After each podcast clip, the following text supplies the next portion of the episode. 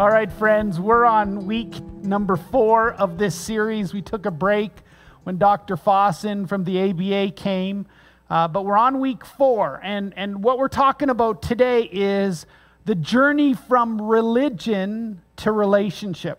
Now, before I begin, you know, we're celebrating today, this weekend, we're celebrating Victoria Day. Well, what does Victoria Day mean? Victoria Day has been observed since 1845. It was officially declared a Canadian holiday, a federal holiday in 1901, the year that Queen uh, Victoria died.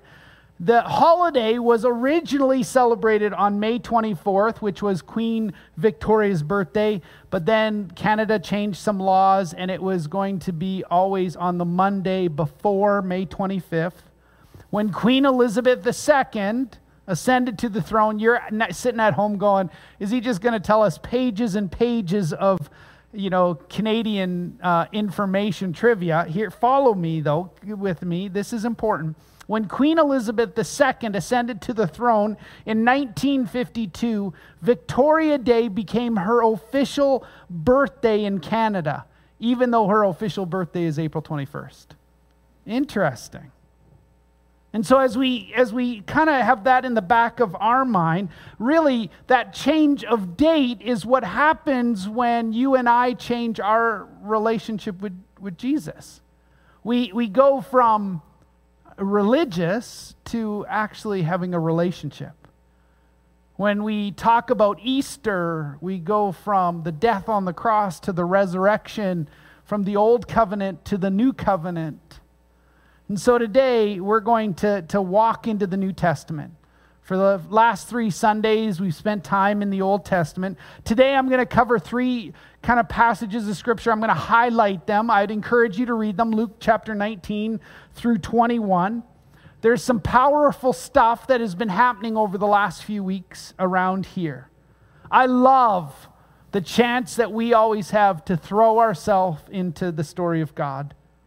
So I want you to ask yourself this simple question, and we're going to keep coming back to this simple question What is religion? So many people, when they talk about Christianity, simply call it a religion. They say, I've got religion, or, you know, I'm a religious person, or I don't want to hear about Jesus because I don't like religion. A definition for religion is the conscientious following of rules that are primarily man made or man's interpretation of what a deity has said. And guess what? That's not what Christianity is. Jesus hated the religion of his day, and one of his ultimate goals was to destroy it and replace it with a relationship. Jesus wanted it to be all about the following of a person. The great commandment confirms this, which is to love God with all your heart, soul, and mind, and to love others as He has loved us. Religion. Religion, doing the right things. You know, that becomes an idol where, where we start to follow the right things rather than God Himself. And instead of desiring to do God's will, so that His will can be done here on earth as it is in heaven, that loving God and loving other people, that's what Christianity is all about. Have you ever noticed how important it was for Jesus to fulfill the prophecy, the law? Why did he ride into to town on a donkey? Well, Zechariah 9 9, it's on your screen. It says this Rejoice greatly Daughter Zion, shout, daughter Jerusalem. See, your king comes to you. He's righteous, he's victorious, he's lowly and riding on a donkey, on a colt, the foal of a donkey. Well, why did Jesus cleanse the temple and say the, the words that we remember about the temple being uh, a house of prayer that has suddenly turned into a, a den of, robber, of robbers? Isaiah 56, verse 7 says this These I will bring to my holy mountain and give them joy in my house of prayer. Their burnt offerings and sacrifices will be acceptable on my altar. For my house will be called a house of prayer for all the nations. And then follow that up with this in Jeremiah 7, verse 11 Has this house, which bears my name, has it become a den of robbers to you? But I have been watching, declares the Lord. In all, Jesus fulfilled 300 prophecies, Old Testament prophecies, that were quoted by many Old Testament scriptures. This, of course, was not by chance.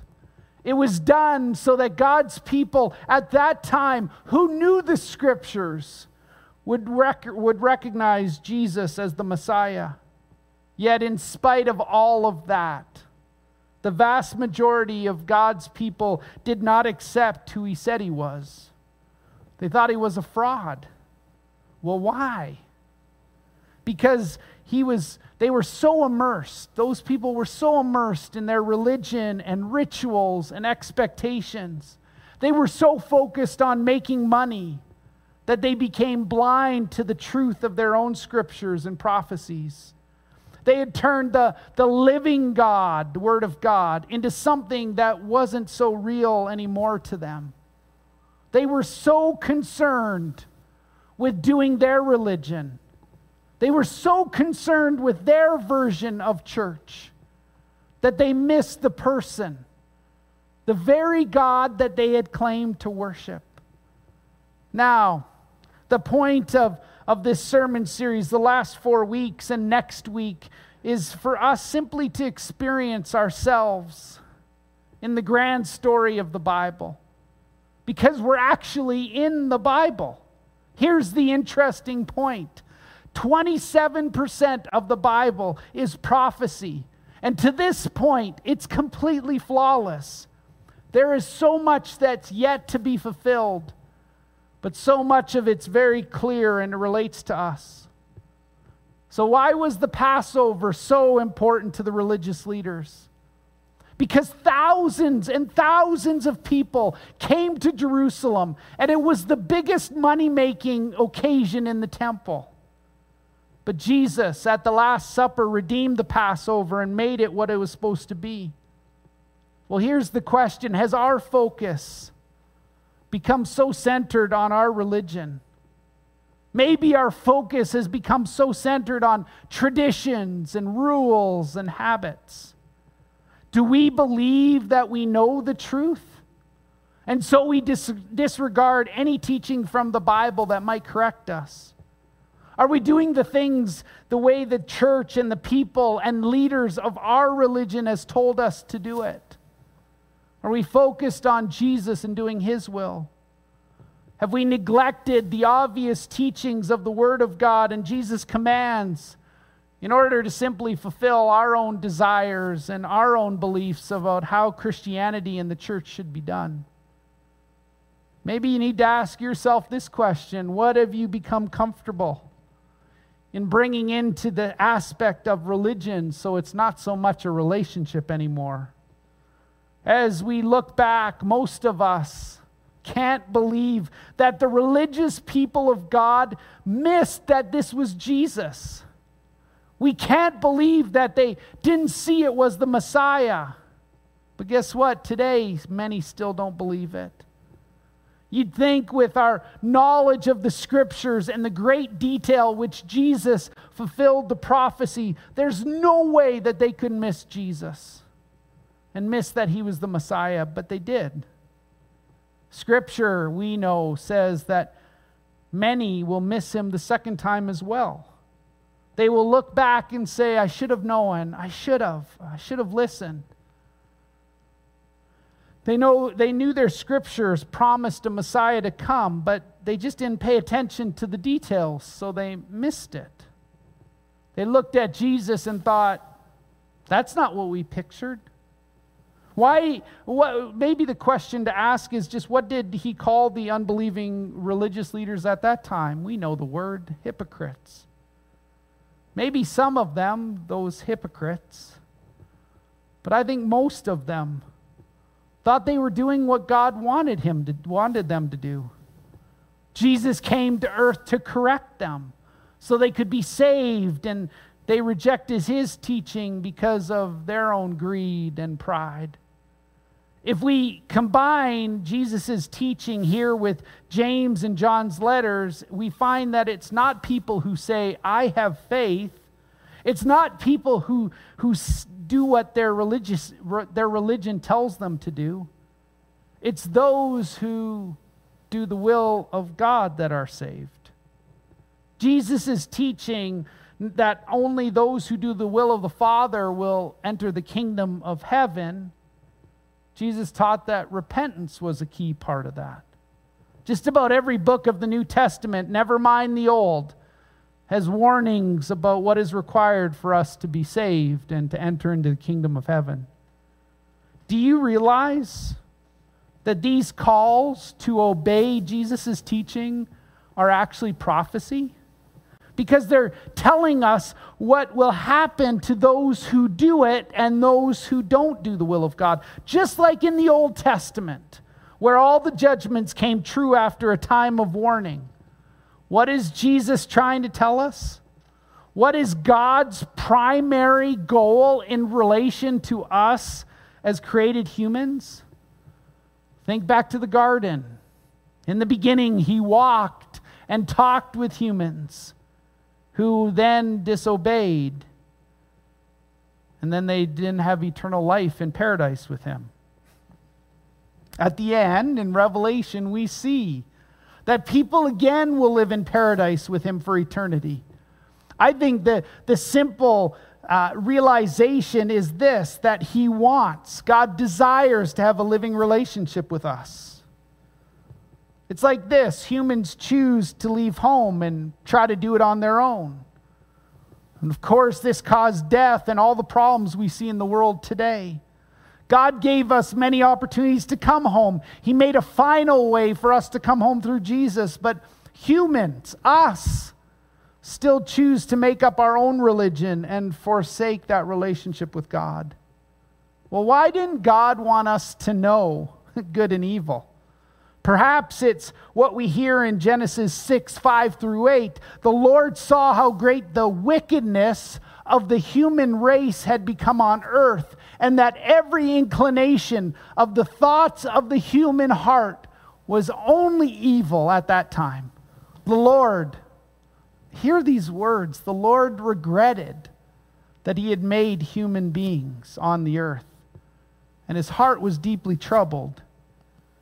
So the Lord said, I'm going to wipe out from the face of the earth the human race I have created, and with them the animals, the birds, the creatures that move along the ground, for I regret that I have made them.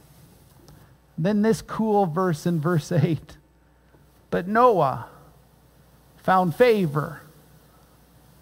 Or translate it like this But Noah actually changed the heart of God. Pretty powerful understanding there. God knew what would happen if humans came to know good and evil.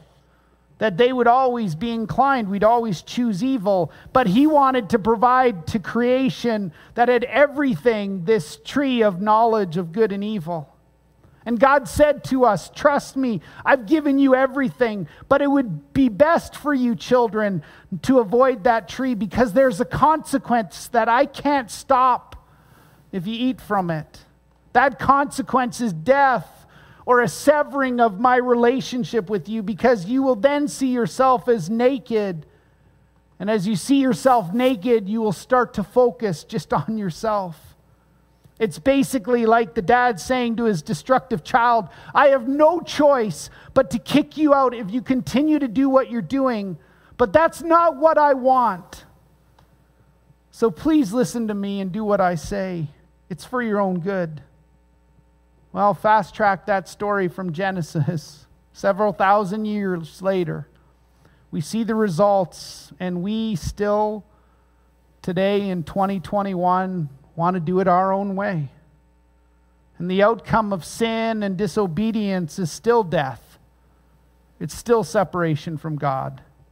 That tree in the garden became the first idol, which is something that you and I choose over and over and over above God. Do you remember that story about the chief priests who tried to, to catch Jesus with a tough question? It's found in Luke chapter 20, verse 20. They asked Jesus, Is it lawful to pay taxes to Caesar or not? Jesus knows they're being crafty, so he says, Yeah, show me a coin. What image and inscription is on that coin? Well, the Pharisees respond, it's Caesar's images, and he's, his inscription is on that coin. Then Jesus' answer is really, really important. And I think it's a lot deeper than most of us realize. He says this Well, give back to Caesar what is Caesar's, and give to God what is God. Now, on the surface, we would look at that and see that it's a simple, like, it's a simple lesson. What Jesus is saying is submit to your rulers as long as it doesn't go against God's will. The, we might also surmise that according to their laws, we're to pay taxes and we are to pay a tithe to God. But I want you to think about it differently this morning. The question become who is Caesar and who is God? And therefore, what rightfully belongs to each of them? Caesar is a false god that people are to worship. Have you ever noticed that Jesus talks about money more than any other thing? Even more than heaven. You want to notice what the primary theme is in those chapters in Luke, chapter 19 through 21? It's all about money. Yeah, there's other themes that are in there. There's the triumphal entry, there's his authority, the destruction of, of Jerusalem. But we see stories of Zacchaeus, the ten minas, cleansing the temple, overturning the money tables, the parable of the vineyard owner, which is a story about greed, the story that we just talked about, about the coin and who do you give it to. And then we end with the widow's little gift in three chapters in Luke, six stories about money and greed, with a little intermission about the triumphal entry on Palm Sunday and the authority of Jesus as the Messiah. All of it finishes off with the prophecy of the destruction of the temple in Jerusalem, the end of the age, the coming of Jesus. Now, in those chapters, where have we as the church traditionally focused our attention? Do we have a temple cleansing Sunday? I don't think so. Do we have a giving half of my possessions away Sunday? Nope. How about a greed Sunday? Nope. How about a destruction and the, age, and the end of the age Sunday? Nope. How about a second coming Sunday? Nope. Guess what we have?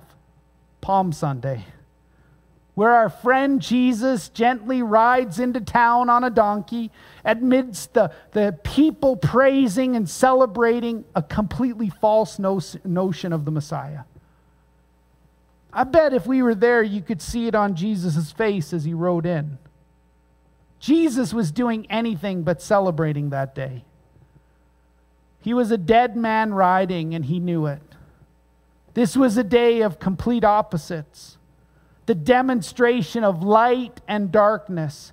That week was going to culminate in Jesus' crucifixion, but the people who didn't know that were having a party. It's a day of great sadness while, for Jesus while everyone's celebrating. It's a day where Jesus is really hurting. He's weeping over Jerusalem because Jesus was coming in judgment. The people are deceived. Jesus saw the hopelessness of the situation and the fact that he had to go through with what he was being sent to do because it was too far gone. He saw that people were consumed by the things of this world, especially money, and there was no t- turning back.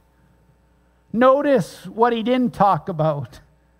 He didn't talk about his death.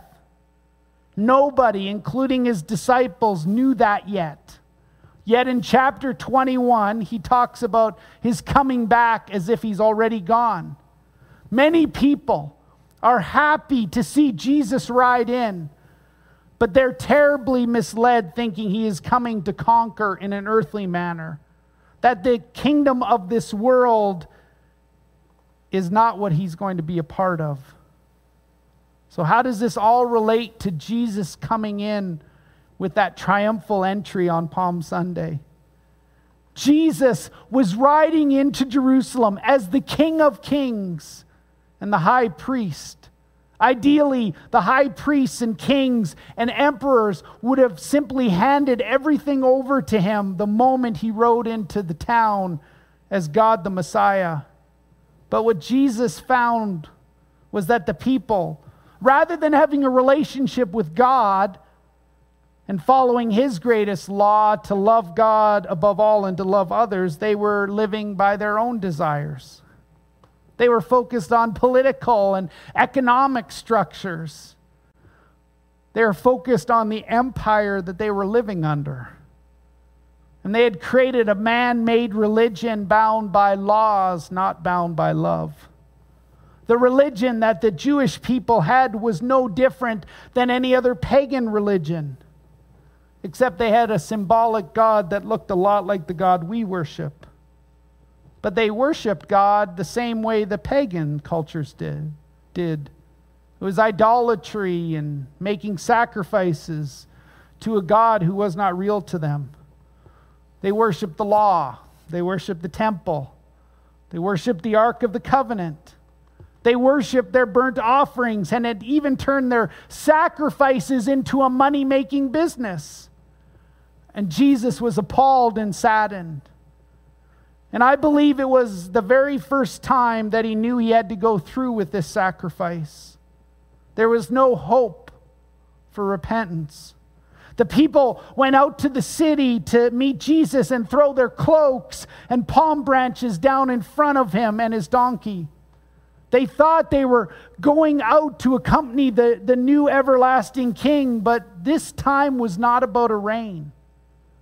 This time was about God coming to save so that there could be someone to reign over with when he finally comes to set up his eternal kingdom. But the book of Revelation actually tells us it will happen exactly the same way he does come to reign forever on the earth. It says that you and I will rise to meet him in the air and will accompany him in the New Jerusalem. The word used to meet him is the same one that represents this going out to meet royalty and accompany them into the city. The next time that we do this, the next time we have Palm Sunday, is when we as believers have conquered the world and its idols. It's when our new eternal bodies and we'll live with Jesus forever.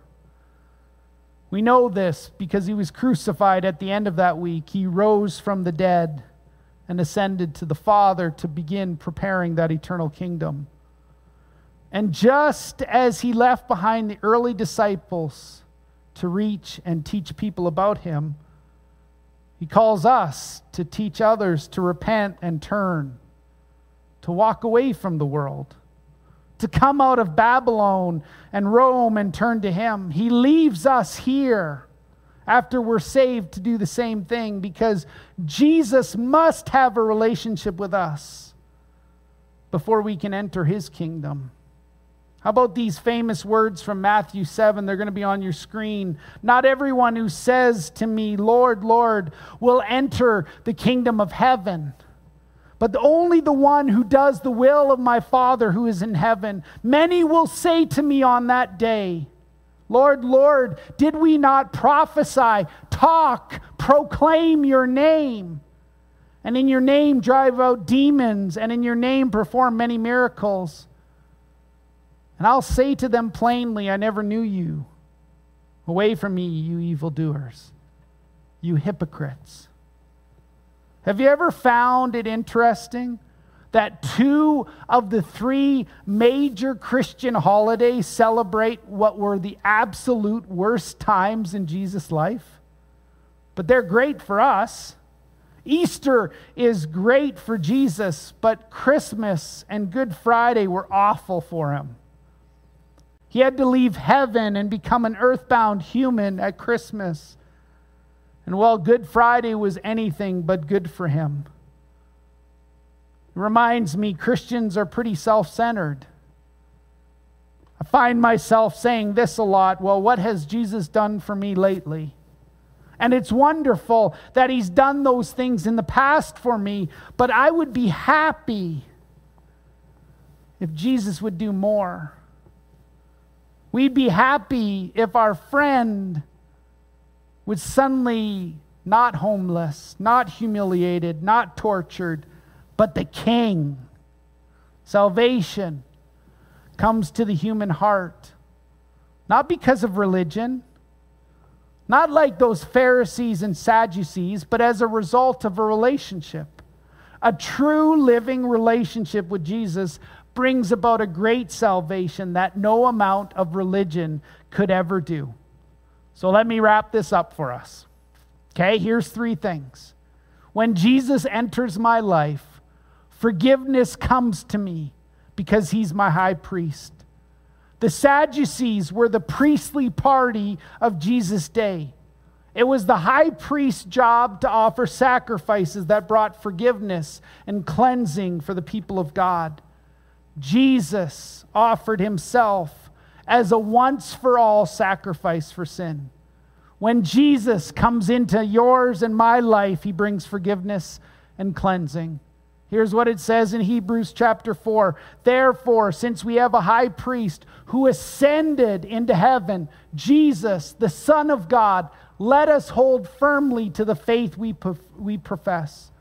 For we do not have a high priest who is unable to emphasize, wow, emphasize, there we go, with our weakness. We don't have that. We have one who's been tempted in every way, just as we are, and he did not sin. Let us then approach God's throne of grace, the altar, with confidence, so that we may receive mercy and find grace to help us in our time of need. Well, what's the second thing? Here's the second thing. When Jesus enters my life, righteousness comes to me because he, God, is the fulfillment of the law. The Pharisees relied on doing religious things, doing it dutifully, on adherence to every piece of the law of Moses. And they thought, if I just obey the rules, God will love me more. But until Jesus, not one human being had succeeded in that endeavor because the law was not given to make us righteous. The law was given to show us our sin. It was put in place to lead us to Christ, to show us that we need Jesus. Jesus is that fulfillment of the law. In Matthew 5 17, it says, Do not think that I have come to abolish the law or the prophets. I have not come to abolish them, I've come to fulfill them. So when Jesus comes into your life, he brings righteousness. And here's the third one when Jesus enters my life, a new power comes to me because he is my king. A few days after entering the city as a king, Jesus would, uh, of course, be placed on trial and shuttered between, shuttled between King Herod and Pilate those two representative of the Roman Empire, those earthly kings who had power to pardon Jesus or sentence Jesus, were confounded by him. They seemed powerless. They didn't know what to do. Pilate even went through the, the theater of, of washing his hand, saying, I found no fault with Jesus but he still handed him over to be crucified. Ironically, the true king, the true power, stood before him. Jesus is the King of kings. That is why, after Jesus had died and rose from the dead, his closest followers asked Jesus, Lord, are you now going to restore the kingdom to Israel? In other words, are you going to take your throne and exert all your power? And of course, we get to be a part of it? Jesus answered this you guys will receive power. But it wasn't a political power, it wasn't a power that was going to end. It was a power of a different kind, but it was incredibly real. Here's the power that Jesus gave to you He gave you the power to heal, He gave you the power to turn weakness to strength. He gave you the power to resist temptation. He gave you the power to conquer evil. He gave you the power to speak boldly. He gave you the power to endure persecution. So when Jesus comes into yours and my life, he brings a new power. I want you to remember this this week forgiveness and cleansing, righteousness and power comes as a result of a relationship, not a religion. It comes when you allow Jesus to enter into your, into your heart.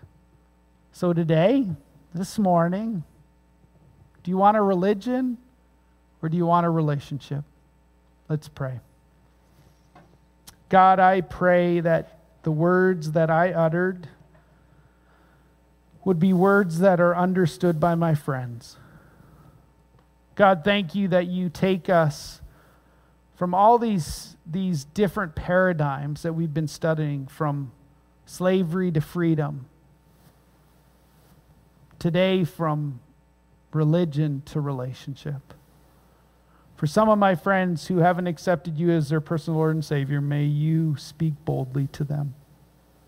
For us that, that have had this relationship with you, may we, may we put effort into that relationship. May it not turn into a religion. May it not be about traditions or rules or rituals. May it be about a, a, a son who came down from heaven to sacrifice so much so that we could do what we're doing today. Lord, as my friends go into this week, may you give them the, the perseverance to endure. May you lift up their weary heads. May they get a glimpse of what you're doing in their life. Lord, we love you and adore you. We ask all these things in your most powerful name. Amen and amen.